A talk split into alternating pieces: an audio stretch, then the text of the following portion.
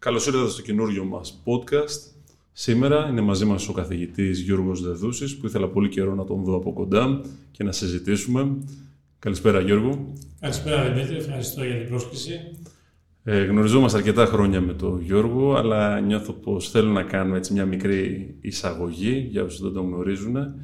Ο Γιώργος είναι, ο Δεδούσης είναι καθηγητής μοριακής γενετικής και διατροφογενετικής στο Χαροκόπιο Πανεπιστήμιο, είναι αντιπρίτανης του Χαροκοπίου Πανεπιστημίου. Επίσης είναι στη λίστα με τους πιο επιδραστικούς επιστήμονες με το έργο του την τελευταία δεκαετία και είναι πρωταγωνιστής στον τομέα της διατροφογενετικής, της ε, παιδικής παχυσαρκίας, της πρόληψης και μοιράζεται έτσι και μοιράζομαι μαζί του μια μεγάλη αγάπη για τον αθλητισμό που έχει και ο ίδιος. Ε, το κομμάτι των γονιδίων είναι μαγικό, έχει πάρα πολύ ενδιαφέρον. Ε, για τον περισσότερο κόσμο, ξέρεις, νιώθει πως υπάρχει λίγο μια δυσκολία στην αντίληψή του, αλλά θα ήθελα να ξεκινήσουμε με ένα κομμάτι έτσι, που μας απασχολεί συχνά της παιδικής παχυσαρκίας, Γιώργο, και κατά πόσο τελικά παίζουν ρόλο τα γονίδια, παίζουν ρόλο οι συνήθειες, ο συνδυασμός τους. Ε, ωραία. Γεια σου Δημήτρη και χαίρομαι πολύ που είμαι μαζί σου και θα κουβεντιάσουμε στην, στον επόμενο χρόνο για ορισμένα από τα θέματα που ε, μας απασχολούν και κυρίως ε, που προσπαθούμε να θεραπεύσουμε στην ομάδα στο Χαρκό Πανεπιστήμιο. Έτσι ένα μικρό πανεπιστήμιο να το πούμε, αλλά αρκετά δραστήριο ερευνητικά. Ε, για την παιδική παχυσαρκία που με ρωτάς, ε, πράγματι είναι ένα ε, πρόβλημα το οποίο έχει μεγεθυνθεί τα τελευταία χρόνια και δυστυχώς η Ελλάδα ε, είναι μία από τις χώρες ε, που πρωτοστατεί αρνητικά στο θέμα, διότι έχουμε ένα από τους, ε, μία από τις μεγαλύτερες συχνότητες παιδικής παχυσαρκίας στην Ευρώπη. Και το θέμα είναι, το ερώτημα είναι γιατί αυξάνεται συνεχώς η παιδική παχυσαρκία, πού οφείλεται, τι έχει αλλάξει. Μπορούμε να δώσουμε κάποιες απαντήσεις, δεν τα έχουμε απαντήσει όλα και όλα αυτά τα χρόνια ερευνητικά προσπαθούμε να μελετήσουμε και να δούμε τα αίτια αλλά και τους τρόπους ε, όχι, όχι μόνο πρόληψης αλλά και αντιμετώπισης. Τώρα, η παχυσαρκία και η παιδική παχυσαρκία έχει, είναι ένα, ε, ένα νόσημα, ένας φαινότυπος όπως το λέμε εμείς ε, που ασχολούμαστε με τη γενετική που έχει πολυπαραγωγικό χαρακτήρα. Δηλαδή, οφείλεται τόσο στο DNA, δηλαδή τι έχουμε κληρονομήσει από τους γονείς, όσο και στον τρόπο ζωής. Άρα, ε, τα παιδιά γίνονται παχύσαρκα και κρίσιμες ηλικίες είναι οι πρώτες ηλικίες στα τρία χρόνια που έχουμε δει, στα πέντε χρόνια στην εφηβεία, ε, όπου ο τρόπος ζωής παίζει πολύ κυρίαρχο ρόλο. Αλλά εξαρτάται για το τι έχουν κληρονομήσει. Άρα, δεδομένου ότι το DNA δεν έχει αλλάξει τις γενιές που έχουν περάσει, αυτό που έχει αλλάξει είναι το περιβάλλον, δηλαδή το παχύσαρκο περιβάλλον.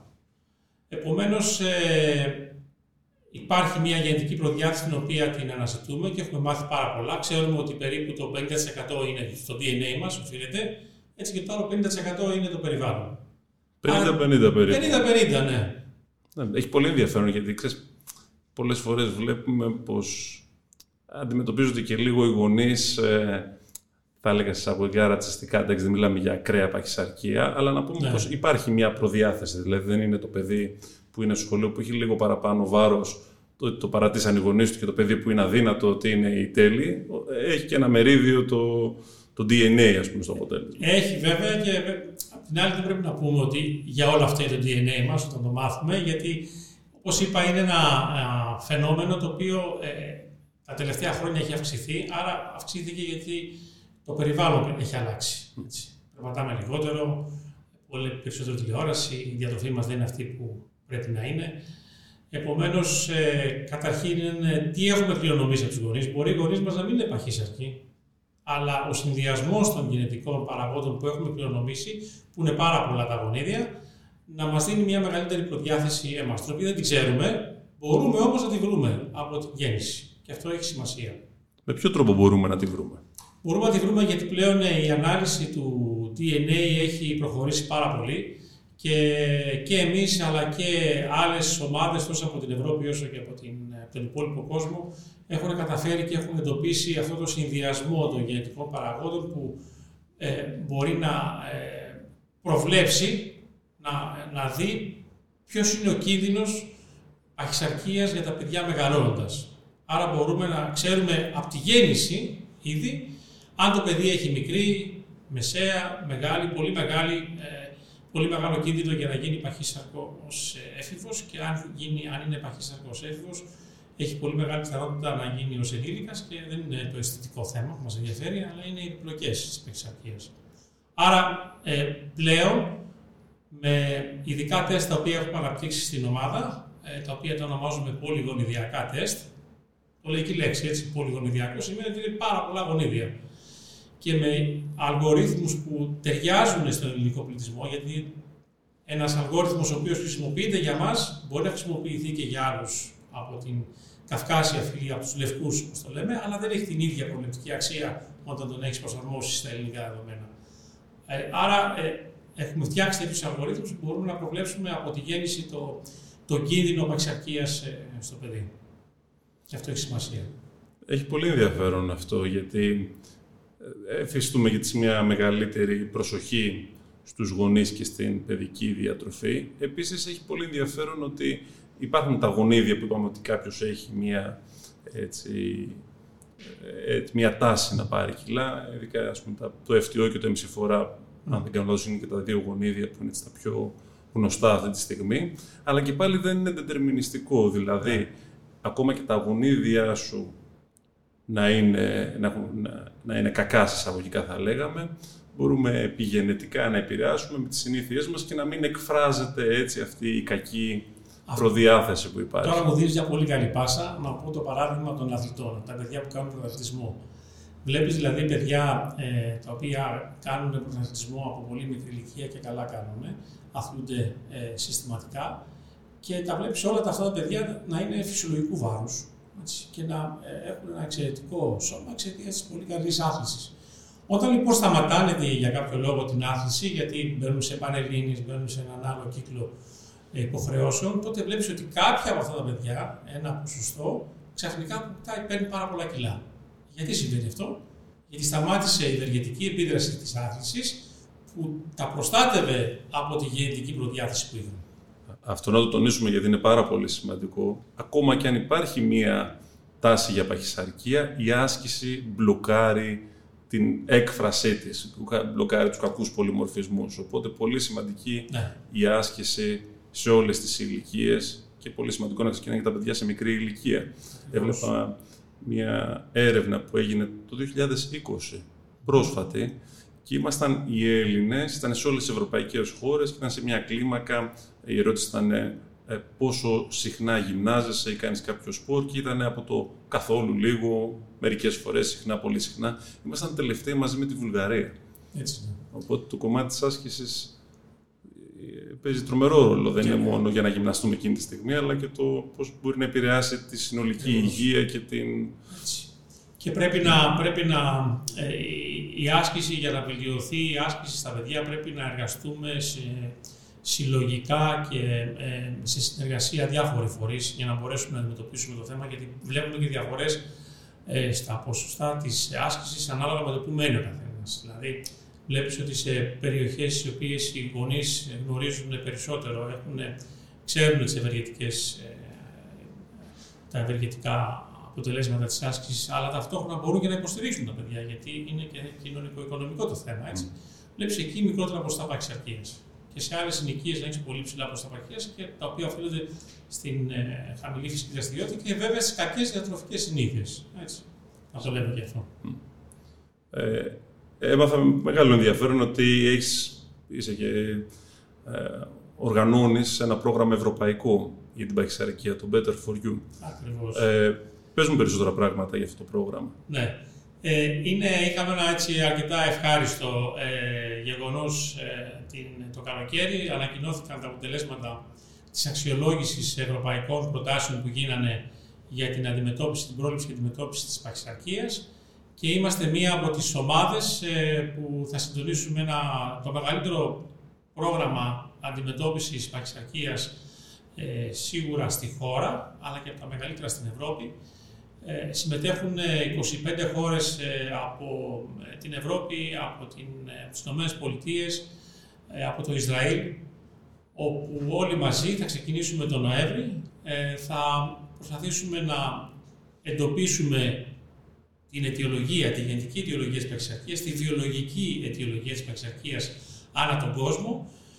Και στη συνέχεια θα προσπαθήσουμε να κάνουμε μια παρέμβαση, κάνοντας εξατομικευμένες παρεμβάσεις πλέον, οι οποίες ε, θα ε, προσαρμόζονται στη γενετική προδιάθεση που έχει ο καθένας και μάλιστα θα βάλουμε και διαφορετικές ηλικίες, δηλαδή δεν θα αφορά μόνο παιδιά, θα αφορά παιδιά, ε, ενήλικες, μεσήλικες, σε πολλές χώρες της Ευρώπης. Θα, θα προσπαθήσουμε να δούμε αν ε, προσαρμόζοντας ένα πρόγραμμα παρέμβασης αλλαγή του τρόπου ζωής με βάση την, τον κίνδυνο της γενετικής προδιάθεσης που έχει, με βάση την ανάλυση του DNA που θα έχουμε, θα έχουμε καλύτερα αποτελέσματα από τα πενιχρά αποτελέσματα που υπάρχουν μέχρι τώρα. Οπότε τα επόμενα χρόνια είναι χρόνια έτσι έντονης έτσι, ερευνητικής ε, αναζήτησης και περιμένουμε πολύ ε, με ανυπομονησία την έναρξη και ε, να δούμε και τα αποτελέσματα της συλλογικής αυτής προσπάθειας, της ευρωπαϊκής αυτής προσπάθειας. Και είναι σημαντικό γιατί θα το συντονίσουμε εμείς από το Χαρκό Πανεπιστήμιο με έναν έτσι, αρκετά μεγάλο προπολογισμό που θα δουλέψουν αρκετά παιδιά, διαιτολόγοι, γενετιστές για να φτάσουμε σε ένα επιθυμητό αποτέλεσμα. Αυτό είναι το better for you και το λέει και η λέξη είναι better for you. Δηλαδή είναι μια ε, προσπάθεια ε, έβρεσης του κατάλληλου προγράμματος που ταιριάζει σε σένα. Αυτό είναι το for you. Και το, το περιμένουμε με ανυπομονησία. Ναι, εξαιρετικό πρόγραμμα. Ε, είπαμε για τα γονίδια. Τα γονίδια παίζουν ρόλο σχεδόν σε όλα τα πράγματα που κάνουμε, σε κάποια περισσότερο, σε κάποια λιγότερο. Στο ύψος, ας πούμε, παίζουν πολύ σημαντικό ρόλο, η έκφραση των γονιδίων στο τελικό ύψος που θα έχουμε. Στην, στο βάρος είπαμε περίπου στο 45 με 50% κάπου τόσο. Στην υγεία και στη μακροζωία παρακολουθώ πως είναι αρκετά χαμηλότερο. Δηλαδή φαίνεται πως στο τέλος για να ζήσουμε πολλά χρόνια για να είμαστε υγιείς είναι πιο πολύ στο χέρι μας παρά στα γονίδια, χωρίς αυτό να σημαίνει πως δεν παίζουν ρόλο. Ναι. Ε, κοίταξε, μια ερώτηση που κάνω συχνά στους, ε, στις φοιτήτρες και φοιτητές του Τμήματος Επιστήμης Διατολογία για το φύση, το οποίο ε, εργάζομαι τα τελευταία 25 χρόνια. Ε, και τους λέω: Είναι η ερώτηση του εκατομμυρίου. Ε, είναι αν ποιος από εσάς, ποια από εσάς ε, μπορεί να μου προτείνει να μου πει έναν φαινότυπο ο οποίος να μην έχει γενετική προδιάθεση. Και βέβαια δεν υπάρχει, γιατί πλέον και για τα πιο ε, σπάνια, ε, αυτά τα οποία παλαιότερα δεν τα γνωρίζαμε, υπάρχει, ξέρουμε ότι υπάρχει γενετική προδιάθεση.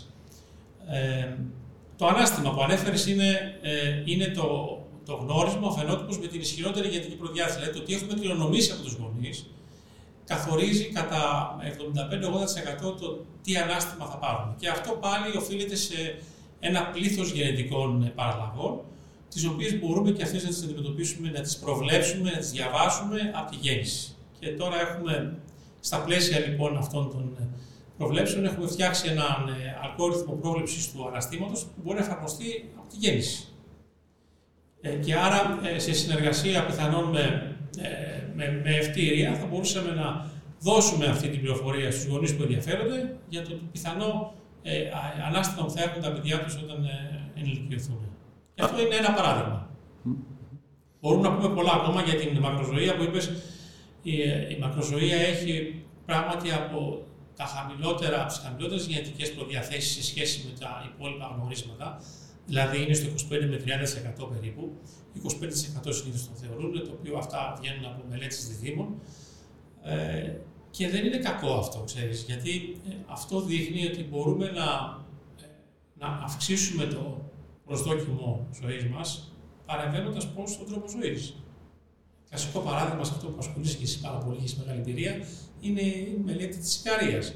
Όπου ναι, μεν υπάρχει μια, ε, στον πληθυσμό αυτόν μια ε, καλή γενετική προδιάθεση, αλλά είναι ο τρόπος ζωής ο οποίος τους έχει φτάσει να μακροημερεύουν και να ζουν ε, υγιείς, γιατί αυτό έχει σημασία, όχι μόνο να ζήσουν πολλά χρόνια.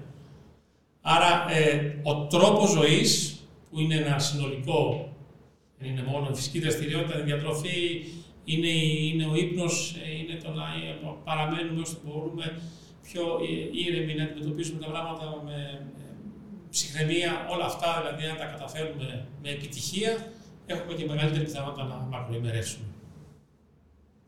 Και έχει σημασία αυτό. Ε, όπως έχει σημασία επίσης να προβλέψουμε τους κινδύνους. Γιατί ένα άλλο παράδειγμα από την άλλη μεριά είναι ο κίνδυνος, για παράδειγμα, για τα καρδιακά νοσήματα. Και έχει πολύ μεγάλη σημασία και αυτό το έχουμε, πρέπει να το πω, ότι το έχουμε αναπτύξει ε, στα πλαίσια και μιας ε, εταιρείας που έχουμε φτιάξει στο Πανεπιστήμιο, ε, της Genome Analysis όπως ονομάζεται, η οποία, ε, στην οποία εφαρμόζουμε τα ερευνητικά μας αποτελέσματα στην πράξη. Και παρέχουμε αυτές τις ε, πληροφορίες και τις, ε, τις υπηρεσίες στο κοινό σε πράγματα τα οποία αναπτύσσουμε ερευνητικά σιγά σιγά από την ομάδα μας. Οπότε μέσω της genome analysis μπορεί να πούμε πρακτικά είτε κάποιο παιδί είτε κάποιος ενήλικος κάνοντας ένα τεστ DNA για κάποιους συγκεκριμένους παράγοντες να δει την προδιάθεση που μπορεί να έχει σε ένα καρδιαγιακό κίνδυνο και ανάλογα να ρυθμίσει το περιβάλλον και τις συνήθειες του ώστε να μειώσει ή να, να, να, να διαγράψει αυτή την, την προδιάθεση. Ναι. Ε, Ακριβώς. Και πρέπει να πούμε ότι δεν μπορούμε να πούμε με ασφάλεια για, όλα, για όλους τους φαινότυπου. Μπορώ να σας πω ότι αυτά τα οποία έχουμε αναπτύξει και τα έχουμε ελέγξει και σε δικούς μας πληθυσμού, έχει πολύ μεγάλη σημασία αυτό. Και έχουμε δει ότι ε, μας δίνουν αξιόπιστες πληροφορίες, ε, γιατί είναι ένα πολυγονιδιακό, έτσι, ένα σύνθετο, ένας σύνθετος τρόπος ε, πρόβλεψης, είναι για την παχυσαρκία, είναι για το ανάστημα, είναι για το καρδιακιακό κίνδυνο ε, και είναι, ε, σιγά σιγά αναπτύσσουμε και καινούργια εργαλεία και για άλλα, όπως είναι π.χ. σύντομα προβλέπουμε για τις αθλητικές επιδόσεις ε, να φτιάξουμε ένα εργαλείο πρόβλεψης ε, των παιδιών τα οποία έχουν, έχουν γεννηθεί να έχουν μεγαλύτερη ικανότητα αθλητικών επιδόσεων και δεν το λέμε μόνο εμείς. Οι Γάλλοι τώρα στα πλαίσια των Ολυμπιακών Αγώνων στη Βαρύση έχουν ξεκινήσει αυτό το πρόγραμμα εδώ και 4-5 χρόνια για να βρουν τους αθλητές του μέλλοντος. Οπότε θα, θα, θα μπορούμε μέσω πάλι από το τεστ αυτό να δούμε αν ένας μικρός αθλητής έχει πιο μεγάλη τάση στο να κάνει κάποια αθλήματα που θέλουν αντοχή, κάποια αθλήματα που θέλουν ταχύτητα, όπως είναι η μη ταχύτητα στολής, ή κάποια αθλήματα που απαιτούν μεγάλη μέγιστη δύναμη. Οπότε αντίστοιχα θα μπορούμε να κατευθύνουμε και το παιδί, πέρα από εντάξει, προφανώς την επιθυμία που έχει και αυτό που του αρέσει, αλλά θα μπορούμε να τον κατευθύνουμε και σε ποια αθλήματα θα είναι καλύτερος. Το περιέγραψες πάρα πολύ καλά, γιατί ακριβώς είναι, είναι στα πλαίσια των εξατομικευμένων οδηγιών, δηλαδή στα πλαίσια της. Ζούμε δηλαδή, ε, είναι η εποχή της εξατομίκευσης ε, των οδηγιών που ταιριάζουν στον καθένα μας. Το περιέγραψες εξαιρετικά. Και αυτό δεν είναι μόνο ε, για την επιλογή ε, του αθλήματος, αλλά ακόμα και σε ένα ομαδικό άθλημα σκέψου. Α πούμε ότι παίζει ποδόσφαιρο, ένα παιδί θέλει να παίξει ποδόσφαιρο, είναι ικανό, έχει ένα ταλέντο στο ποδόσφαιρο και μέσα στην ομάδα υπάρχουν θέσεις οι οποίες είναι πιο. Ε, χρειάζονται εκπληκτικότητα, υπάρχουν θέσεις οι οποίες χρειάζονται δύναμη, τις ξέρουμε αυτές, όσοι αγαπάμε το ποδόσφαιρο. Άρα ε, και εκεί ακόμα μπορείς από νωρίς να ε, κατευθύνεις τον προπονητή στο να οδηγήσει το παιδί στη, στη θέση που ταιριάζει περισσότερο. Ε, τώρα θέλω να περάσω στην επόμενη ερώτηση. Θέλω να σε ρωτήσω ε, έτσι, αρκετό καιρό για τη διατροφογενετική. Ναι. Ε, είναι ένα κομμάτι, ένα πεδίο το οποίο το γνωρίζεις ίσως καλύτερα από τον καθένα. Σε ποιο επίπεδο έχουν φτάσει συμβουλές αυτή τη στιγμή, η κατεύθυνση συμβουλές σίγουρα είναι λίγο πιο ανοιχτός ο όρος, η κατεύθυνση που μπορούμε να δώσουμε μέσα από ένα τεστ, ακριβώς το τι πρέπει να φάει κάποιος και τι όχι. Ναι. Ωραία. Νομίζω ότι το πρώτο για να καταλάβει ο κόσμος είναι να πούμε τι είναι η διατροφογενική. Ακριβώς, Έτσι. Ναι. Η διατροφογενική είναι η εξατομίκευση των διατροφικών ε, οδηγιών με βάση το DNA. Δηλαδή, ανάλογα με το τι γενετική σύσταση έχει ο καθένας μας, αν μπορούμε να το προσαρμόσουμε τις διατροφικές οδηγίες. Απλά παραδείγματα ίδιες διατροφικές οδηγίες για δύο ανθρώπους που έχουν τον ίδιο, το ίδιο βάρος, το ίδιο ε, δίκτυο μάζας σώματος για απώλεια βάρους, ο ένας κάνει κιλά, ο άλλος δεν κάνει. Ελέγχουμε την, ε, αν ακολουθούν τις οδηγίες, ακολουθούν τις οδηγίες, πάλι διαφορές. Πού οφείλεται αυτό, προφανώς οφείλεται στη γενετική σύσταση των ατόμων. Αυτή λοιπόν είναι η διατροφογενετική, η οποία είναι μια επιστήμη, έτσι, ένα, ε, ένα, μια διεπιστήμη που παντρεύει τη γενετική με τη διατροφή. Και ήμασταν, θα έλεγα, η πρώτη ομάδα στην Ελλάδα και από τις πρώτες στην Ευρώπη που ξεκινήσαμε να μελετάμε το φαινόμενο ερευνητικά πριν 20 χρόνια. Και τώρα είμαστε σε ε, μία θέση όπου γνωρίζουμε πάρα πολλά, αλλά δεν είμαστε έτοιμοι να δώσουμε εξατομικευμένες διατροφικές συστάσεις με βάση τη γενετική ανάλυση. γιατί είναι αρκετά περίπλοκο το θέμα. Ε, για να γίνει αυτό πρέπει να μάθουμε πολλά περισσότερα. Πρέπει να τρέξουν ερευνητικά προγράμματα σαν το Better for You που μόλις σου είπα. Ε, και άλλες ομάδες στην Ευρώπη ε, ασχολούνται, έχουν πάρει χρηματοδοτήσεις ε, για να ε, μάθουμε πώς μπορούμε να εξατομικεύσουμε τις διαδροφικές οδηγίες. Ε, ακόμα όμως δεν είμαστε έτοιμοι, άρα όποιος δίνει τέτοιες πληροφορίες δεν είναι αξιόπιστος και πρέπει να τα ακούσει ο κόσμος. Ε, δεν βοηθάει να δώσει ε, οδηγίες οι οποίες λένε ότι βασίζονται στο DNA. Γιατί, Γιατί δεν την έχουμε τη γνώση. Έτσι, άρα θα πρέπει να περιμένουμε να μαζέψουμε και, άλλες, ε, και άλλα ερευνητικά αποτελέσματα, να συγκεντρώσουμε όλες τις πληροφορίες σε ευρωπαϊκό και σε επίπεδο χώρας και μετά από μερικά χρόνια δεν θα αργήσει αυτό, ε, να μπορέσουμε να δώσουμε πιο ε, στοχευμένες πληροφορίες με βάση τις ανάγκες του καθενός. Άρα χρειαζόμαστε χρόνο. Ναι, ενώ υπάρχουν κάποιες έρευνες που μπορούν να πούνε για ένα συγκεκριμένο γονίδιο ότι ας πούμε ε, το κρασί ας πούμε, μπορεί να αυξάνει τον καρδιακό κίνδυνο ή να τον μειώνει. Δεν ξέρουμε τι γίνεται σε σχέση με ένα άλλο γονίδιο, πώς αλληλεπιδράει, πώς αλληλεπιδράει με το περιβάλλον, με το μικροβίωμα, οπότε έχει μια μεγάλη πολυπλοκότητα Ακριβώς. όλο αυτό και μένει να γίνουν περισσότερες έρευνες. Αλλά εγώ βλέπω το μέλλον εκεί, δηλαδή Προς αν τα εκεί. καταφέρουμε να... Προς τα εκεί πάει. Να γίνει όλη αυτή η αλλά, ανάλυση. αλλά όπως το είπες, είναι αυτό που λέμε η μερική, η μερική ή ελλειπή πληροφόρηση. έτσι. Ναι. Αυτό είναι το χειρότερο απ' όλα. Δηλαδή, όταν βασίζεσαι σε μια μερική πληροφόρηση, ε, χάνει το σύνολο και η απάντηση που δίνεις είναι λάθος. Γιατί όπως είπαμε, για όλα, μα για όλα, ε, έχουμε. Ε, το, το αποτέλεσμα οφείλεται σε μια σύνθεση χιλιάδων, εκατοντάδων χιλιάδων γενετικών θέσεων. Αυτό τον συνδυασμό, αυτό τον, ε, τον αλγόριθμο ε, δεν το γνωρίζουμε ακόμα. Οπότε θα πρέπει να περιμένουμε να ε, αποκτήσουμε και άλλα αποτελέσματα, αλλά θα πάμε εκεί και ε, δεν είναι μακριά από ε, η εποχή όπου, όπως ε, δεν ξέρω, οι παλιότεροι είχαν δει μια ταινία, τον Κάτακα, θυμάμαι, ε, λοιπόν, εκεί με βάση λοιπόν, το DNA σου μπορεί να σε κατευθύνουν και να σου δώσουν εξατομικευμένες πληροφορίες. Δεν είμαστε μακριά. Μμμ. Λίγο υπομονή. Η, η άποψή σου για το CRISPR. Ποια Το, είναι, το CRISPR, λοιπόν, Γιώργο; τι είναι το CRISPR; Το CRISPR είναι μια νέα τεχνολογία η οποία έχει σαν στόχο την θεραπεία ε, σπάνιων νοσημάτων, δηλαδή να αντιμετωπίσει, να τροποποιήσει γενετικά. Μπορεί να αλλάξει με, τη, με την τεχνολογία του CRISPR, μπορούμε να αλλάξουμε την ε, γενετική σύσταση που έχουμε σε συγκεκριμένες θέσεις ε, και με αυτόν τον τρόπο να θεραπεύσουμε τα αθεράπευτα νοσήματα. Τα σπάνια νοσήματα για τα οποία δεν υπάρχει ε, θεραπεία ε, επιτυχής και αποτελεσματική με φάρμακο. Ε, αλλά το CRISP, ε, όπως σας είπα, είναι μια τεχνολογία η οποία έδωσε και ένα βραβείο Νόμπελ, άρα είναι κάτι πολύ σημαντικό. Αλλά για να την εφαρμόσουμε την ε, τεχνολογία CRISP και να επιδιορθώνουμε τις ε, γενετικές βλάβες, ε, είναι κάτι το οποίο εγώ δεν θα το ήθελα να το δω, ε, ειδικά στα, ε, σε νοσήματα τα οποία μπορούμε να αντιμετωπίσουμε με απλό τρόπο, που είναι παραγωγικά νοσήματα. Ε, θα πιστεύω ότι έχει μέλλον ε, για τα νοσήματα τα οποία ε, δεν έχουν βρει θεραπεία και για τον ε, καρκίνο, έτσι τις νεοπλασίες. Έχει μέλλον ε, στο επόμενο χρονικό διάστημα. Στο παρόν χρησιμοποιείται περιορισμένα, όπως είπα, σε σπάνια νοσήματα. Ναι, ναι, είναι αυτό το γενετικό ψαλίδι. Απλά και εγώ παρακολουθώ πως προκύπτουν και πολλά θέματα βιοειθικής. Δηλαδή, αν Ναι. μπορούμε να πειράξουμε τις βάσεις από το DNA, ουσιαστικά μέχρι που μπορεί να φτάσει αυτό. Έχει έτσι κάποια Ναι, είναι- ερωτήματα που προκύπτουν. Νομίζω ότι δεν πρέπει να, ε, να επικεντρωθούμε στην τεχνολογία του CRISPR για να αντιμετωπίσουμε ε, κινδύνους οι, οποίες, οι οποίοι ε, αντιμετωπίζονται με άλλους τρόπους, ε, όχι μόνο με αλλαγή τρόπους ζωής, αλλά και με φάρμακα.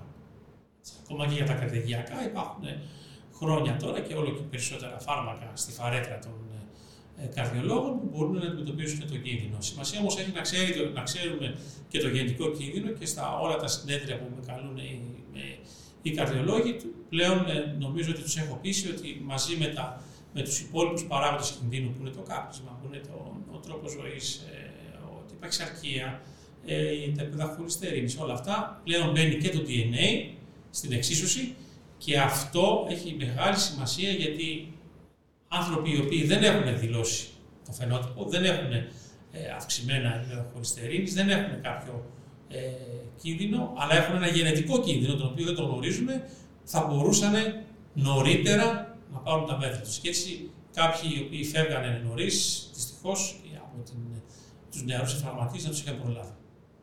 Είναι, είναι σπουδαίο ότι πλέον είναι μια πολύ απλή διαδικασία. Ξέρεις, καμιά φορά λέμε α, πρέπει να, να κάνω έναν έλεγχο, να δω φαινότυπο, να δω ναι. το DNA μου και φαντάζει κάτι πολύ πολύπλοκο, ενώ στην πραγματικότητα η διαδικασία είναι απλή. Έτσι, μπορείς να μας την περιγράψεις. Θέλω εγώ να κάνω, ας πούμε, ναι. να δω το, τι, τι προδιάθεση έχω, ας πούμε, για καρδιαγγειακά, γιατί ναι. ο παππούς μου έφυγε σε μια ηλικία, ας πούμε, μικρή. σχετικά μικρή. Ας πούμε. Ναι.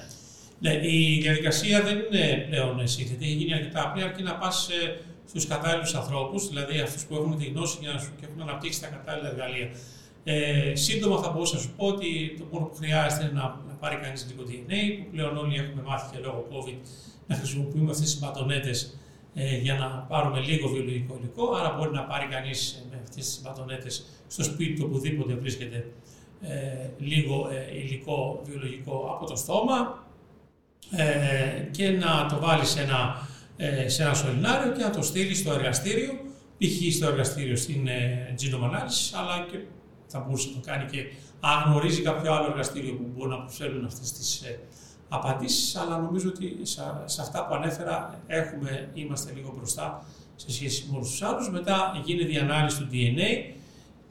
Ε, περνάει σε ένα στάδιο βιοπληροφορικής ανάλυσης, όπου χρειάζεται η επεξεργασία των αποτελεσμάτων αυτών των χιλιάδων γενετικών θέσεων από ειδικούς επιστήμονες ε, που συνδυάζουν την πληροφορική με την ε, βιολογία και στη συνέχεια να πάρουμε ένα αποτέλεσμα γραπτό, το οποίο το δίνουμε είτε στο γιατρό, αν ε, είναι μια εξέταση την οποία πρέπει να την απαντήσει, να την ερμηνεύσει ο γιατρός, είτε μπορεί να είναι ο διαιτολόγος αν αφορά ένα αποτέλεσμα πειξαρχία, ή μπορεί να είναι κάποιος ο οποίος ασχολείται με, την, με θέματα υγείας, ένας σύμβουλος ε, και θα πάρει το αποτέλεσμα και με την καθοδήγηση τη δικιά μας ε, θα μπορέσει μέσα σε ε, ένα μήνα και για ένα χρονικό διάστημα, καθότι δεν είναι κάτι το οποίο είναι επίγον, να, να πάρει μια απάντηση, γιατί δεν είναι ένα θέμα υγείας επίγον που πρέπει να θεραπευτεί σε, σε μερικές μέρες, να έχει το χρόνο να το εξηγήσει στον ασθενή, στον εθελοντή που θέλει να τις μάθει αυτές τις πληροφορίες και να συμφωνήσουν μαζί για το ποιες είναι οι καλύτερες προτάσεις πρόληψης, ε, ούτως ώστε να μειώσει το κίνδυνο, αν έχει ψηλό κίνδυνο. Αν έχει χαμηλό κίνδυνο, δεν φυσικαζόμαστε. Α πούμε ότι έχει κάποιος, είναι, είναι από τους τυχερούς και έχει χαμηλό κίνδυνο για απεξαρκία. Έτσι. Αυτό δεν σημαίνει ότι από αύριο την επόμενη μέρα αρχίζουν και ελευθερώνονται και τρώμε τα πάντα και καθόμαστε στην τηλεόραση και ξεχνάμε όλο το καλό τρόπο ζωής. Έτσι. Άρα λοιπόν με, την, ε, με το να απευθυνθεί στους ε, ειδικούς στο κατάλληλο εργαστήριο, στην κατάλληλη ομάδα, που είναι μια διεπιστημονική ομάδα, θα πάρει το αποτέλεσμα μέσα σε ένα μήνα. Ναι, και πόσο σημασία έχει η πρόληψη. Το λέμε, το ξαναλέμε, ξέρεις, δεν χρειάζεται να γίνει ναι. να έχεις κάποιο κακό δίκτυ για να ασχοληθείς. Η πρόληψη είναι σημαντική.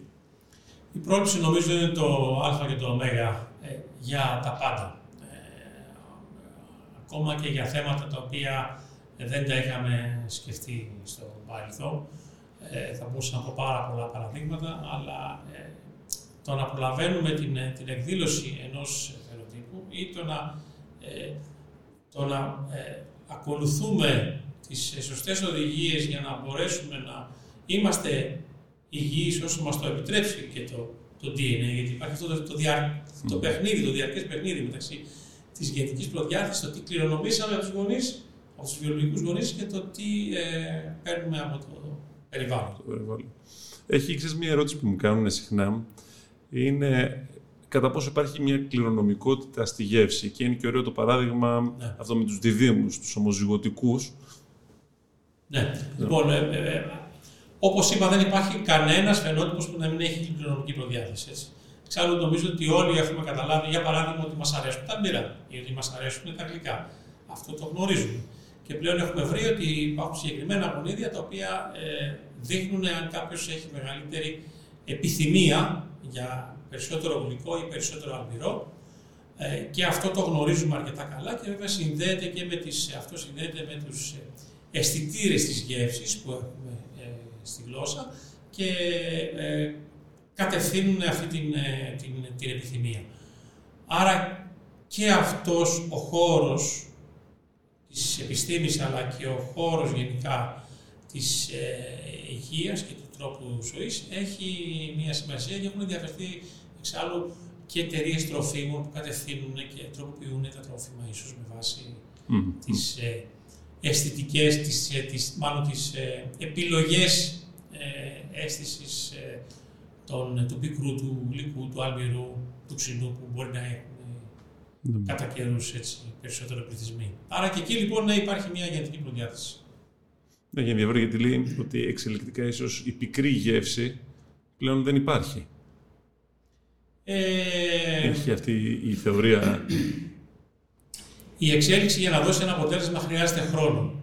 Χρειάζεται να περάσουν χιλιάδες χρόνια για να αλλάξουν κάποια πράγματα, ειδικότερα σε βασικά θέματα αισθήσεων. Επομένως, ε, δεν θα έλεγα ότι έχει εκλείψει. Μπορεί να, έχουν μειωθεί, να έχει μειωθεί ο αριθμός των ε, ε, ανθρώπων που μπορεί να έχουν μια ισχυρή αίσθηση της ε, συγκεκριμένης γεύσης, αλλά δεν έχει εκλείψει. Αυτό που επίσης αλλάζει, γιατί αυτά όλα αλλάζουν και με την ηλικία, έτσι.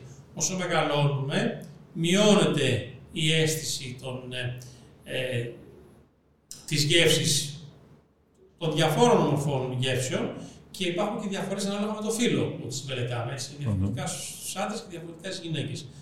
Άρα, το γεγονός ότι ε, όπως αν διαβάζουμε τώρα και τα αποτελέσματα του δημογραφικού που δεν είναι και ενθαρρυντικά για τη χώρα μας και που δείχνουν ότι είμαστε ένας λαός ο οποίος γερνάει. Άρα γερνώντας, ε, η, η τρίτη ηλικία ε, προοδευτικά έχει και διαφορετική ευαισθησία στις γεύσεις. Και αυτό με τις γενιές, δεν θα γίνει σε μία γενιά, αλλάζει το ποσοστό. Έτσι, τον, ε, ποσοστό των, ε, της αίσθησης των γεύσεων, της έντασης των γεύσεων που, έχουν, ε, που έχουμε αναπτυσσμό. Επομένως, μια και που έθεσα το δημογραφικό, θέλω να, να, να πω ότι ε, είναι για μένα το κυρίαρχο θέμα ε, και πρέπει να και μέσω του, του, του, του καλού τρόπου ζωής, γιατί η παξαρκία, αυξημένος, αυξημένος πολλαπλός παξαρκίας, έχει επηρεάσει και, τα, και το δημογραφικό. Ναι, ναι, σχετίζεται με την υπογονιμότητα. Είναι αυτό το U-shape, δηλαδή το πολύ χαμηλό λίπος και το πολύ ψηλό οδηγεί σε υπογονιμότητα. Άρα το να είμαστε υγιείς και ε, ε, να προσέχουμε το βάρος μας και γενικά τον, τον τρόπο ζωής θα επηρεάσει σίγουρα και μαζί με πολλούς άλλους παράγοντες που δεν είναι τη στιγμή να τους αναλύσουμε, είναι και πολιτικοί παράγοντες ε, και κοινωνικοί, θα επηρεάσει και το θέμα της υπογεννητικότητας το οποίο παρουσιάζεται έντονα και, ε, και ένα θέμα σημαντικό είναι και τα, τα τρόφιμα, η σύσταση των τροφίμων. Έτσι, και το τι τρώμε και αυτό επηρεάζει ε, την, ε, το θέμα της ε, υπογεννητικότητας που και εκεί βέβαια υπάρχει μια γενετική προδιάθεση. Πιστεύεις πως είναι εφικτό σε μια πόλη να μπορεί κάποιος να τρώει έτσι πιο, με μια πιο οικολογική συνείδηση και με μια πιο δεν έλεγα να τρώει βιολογικά ή οργανικά, αλλά να κάνει πιο σωστές επιλογές.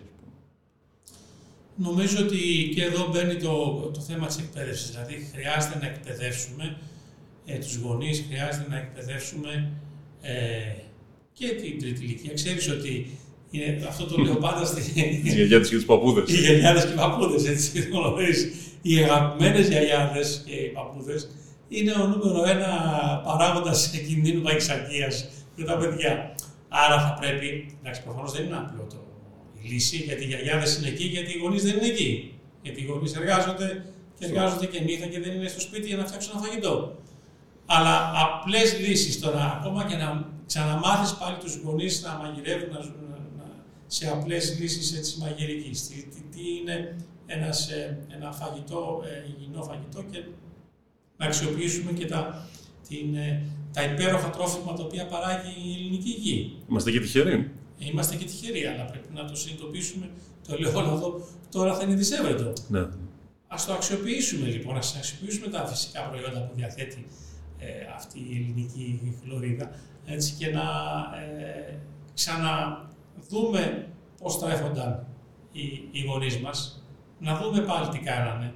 Ας αφήσουμε λίγο το αυτοκίνητο, δεν είναι εύκολο, ας προχωρήσουμε για να περπατήσουμε, να βάλουμε αυτά μέσα στο πρόγραμμά μας, ε, είναι ένα συνολικό πρόγραμμα υγείας. Το οποίο βέβαια θα χρειαστεί και η πολιτεία να το αγκαλιάσει έτσι και να προάγει ε, τρόπους πρόληψης παξιαρχία. Γιατί ας σκεφτούμε όχι μόνο την, ε, είπα το παράδειγμα το δημογραφικό, αλλά σκεφτούμε οι επιλογές παξιαρχία πόσο κοστίζουν στο Εθνικό Σύστημα Υγείας. Άρα όλα αυτά είναι ένα σύνολο το οποίο δεν είναι αισθητικό μόνο, παξιαρχία, αλλά έχει παρελκόμενα. Δεν ξέρεις και ο δικός μου σκοπός είναι αυτό να αναδείξουμε την, την ελληνική διατροφή, γιατί έχουμε φτάσει να κάνουμε ένα δυτικού μοντέλου διατροφή, το οποίο είναι ξένο σε εμάς. Δηλαδή, και βλέπεις πως και η ευμάρεια, εντάξει, είναι σημαντική, αλλά φέρνει και αρκετά κακά μαζί. Όπως είναι η καθιστική ζωή, όπως είναι η υπερβολική κατανάλωση σε κρέας. Οπότε νομίζω ότι βάζοντας κάποια χαρακτηριστικά, δεν μπορούμε να είμαστε ούτε σε ένα νησί, ούτε να ζούμε απομονωμένοι, αλλά παίρνοντας κάποια χαρακτηριστικά από τη διατροφή που κάνανε οι παππούδες, οι προπάποι μας, νομίζω ότι το, το κέρδος στην υγεία θα είναι πολύ μεγάλο, ακόμα και αν ζούμε στην πόλη και με κάποιους πιο γρήγορους ρυθμούς. Ναι, και να σκεφτούμε και το άλλο τώρα.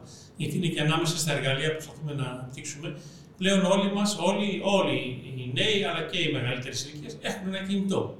Έτσι. Μέσα στο κινητό πλέον υπάρχουν πολλές εφαρμογές που μπορούν να λειτουργήσουν συμπληρωματικά σε σχέση και με την, ε, τις συμβουλές των ειδικών για να βελτιώσουμε λίγο τον τρόπο ζωής ε, και να λειτουργήσουν και λίγο ε, προτρέποντας, ε, προτρέποντας έναν καλό τρόπο καθημερινής ε, πρακτικής στο σύνολο. Ε, η τεχνολογία έχει δύο πλευρές. σαν αυτό μπορεί να... Με τη φωτιά μπορείς να φτιάξεις ένα φαγητό ή μπορείς να κάψει ένα δάσος. Οπότε η τεχνολογία μπορεί να είναι το μεγάλο μας πλεονέκτημα ναι. σε αυτές τις αλλαγές στον τρόπο ζωής και διατροφής και όχι μόνο να την κατηγορούμε πούμε, και να βλέπουμε την, την αρνητική πλευρά. Ακριβώς. Βλέπεις λοιπόν και εδώ λοιπόν είναι πολύ παραγωγικό το θέμα και κυρίαρχο ρόλο είναι η εκπαίδευση. Εκπαίδευση στα σχολεία. Πρέπει να βγούμε στα σχολεία να εκπαιδεύσουμε τους δασκάλους, καθηγητές, να εκπαιδεύσουμε ε, τα παιδιά να.